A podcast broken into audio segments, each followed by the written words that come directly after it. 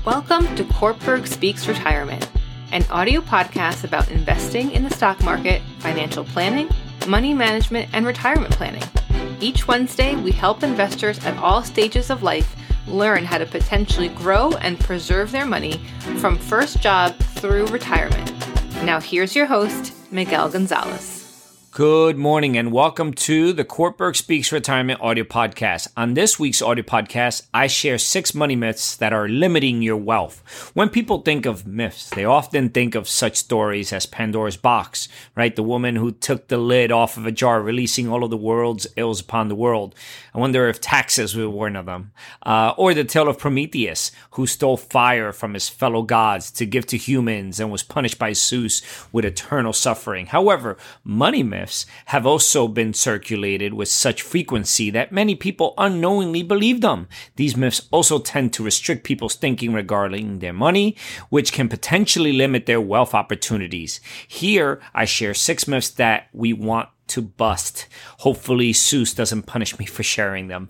Uh, myth number one is investing in the stock market is too risky. Many are wary of investing in the stock market for fear that they will lose all of their money should the market dramatically take a turn for the worse. One way to mitigate this fear, manage your risks, is to have a diversified portfolio. Having a diverse portfolio involves a variety of stocks, ownership in different companies, and also owning several different kinds of investments, from stocks to bonds to short term investments, to name a few if there happens to be a downturn in the market and one of the stocks does not perform well, having multiple types of investments could potentially lessen the blow. But when it comes to investing, it is all about understanding how the market works and being mindful of your risk tolerance.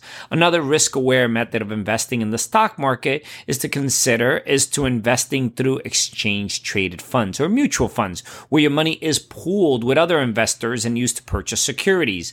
Doing so provides you ownership in several companies while simultaneously creating diversity within your portfolio. These funds are professionally managed, adding another layer of risk management. They're also affordable and investors can easily redeem their shares anytime.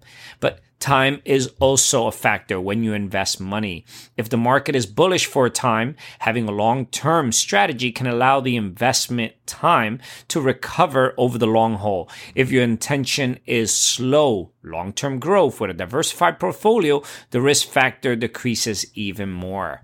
So, myth number two will you be in a lower tax bracket when you retire? Many workers believe that they will fall into a lower tax bracket when they retire. However, this is only sometimes the case. There are a couple of reasons why this might not happen to you.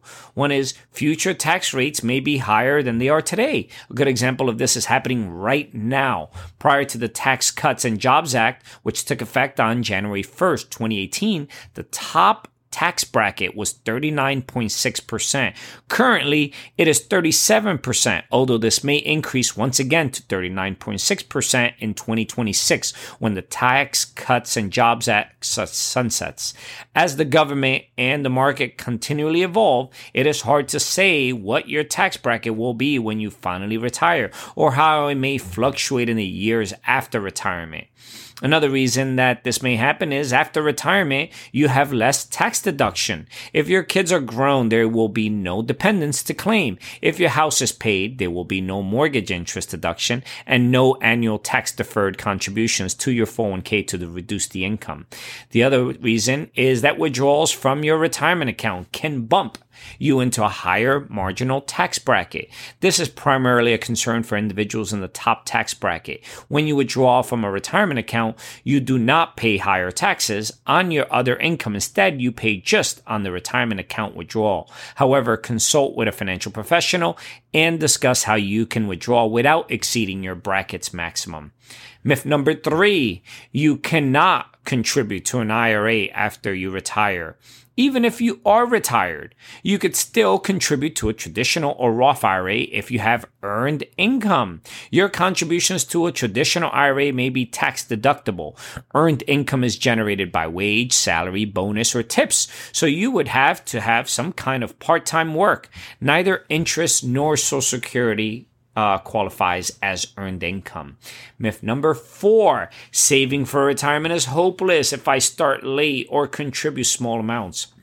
it may seem like a while down the road before you have to retire. And right now, you can only contribute a small amount. So what good would that do, right? But money has a way of accumulating, especially if you start investing early. However, it is never too late to begin saving for retirement. Discussing your plans and financial con- condition with a financial professional is a good way to learn effective methods to pursue your retirement goals. Ready for myth number five? All debt is bad debt right? The word debt comes with uneasy connotations. However, not all debt is bad.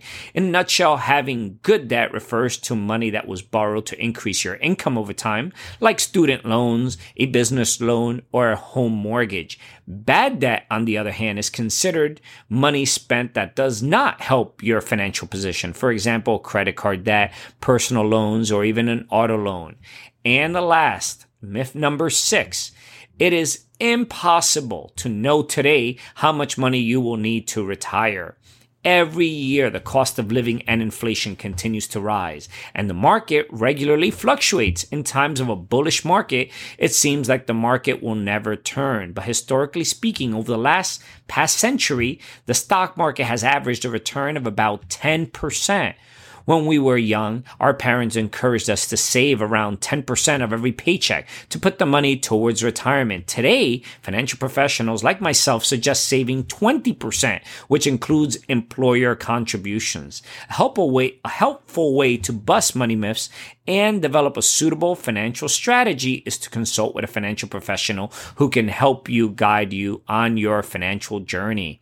Also, make sure to visit our website, www.cortburgretirement.com. Our site is filled with educational videos, ebooks, publications, and financial calculators designed to help you learn more about your finances. As you search our site, send us a note regarding any questions you may have about any particular investment concepts or products, and we will get back to you quickly with a thoughtful answer. This is Miguel Gonzalez, certified retirement counselor and managing partner with Cortburg Retirement Advisors, signing off for this week's educational podcast. The opinions expressed and material provided are for general information and should not be considered a solicitation for the purchase or sale of any security. Opinions expressed are subject to change without notice and are not intended as investment advice or a solicitation for the purchase or sale of any security please consult your financial professional before making any investment decision. Securities offered through LPL Financial, member FINRA SIPC. Investment advice offered through Private Advisor Group LLC, a registered investment advisor. Private Advisor Group LLC and Cortburg Retirement Advisors Inc. are separate entities from LPL Financial. Investing involves risk, including possible loss of principal.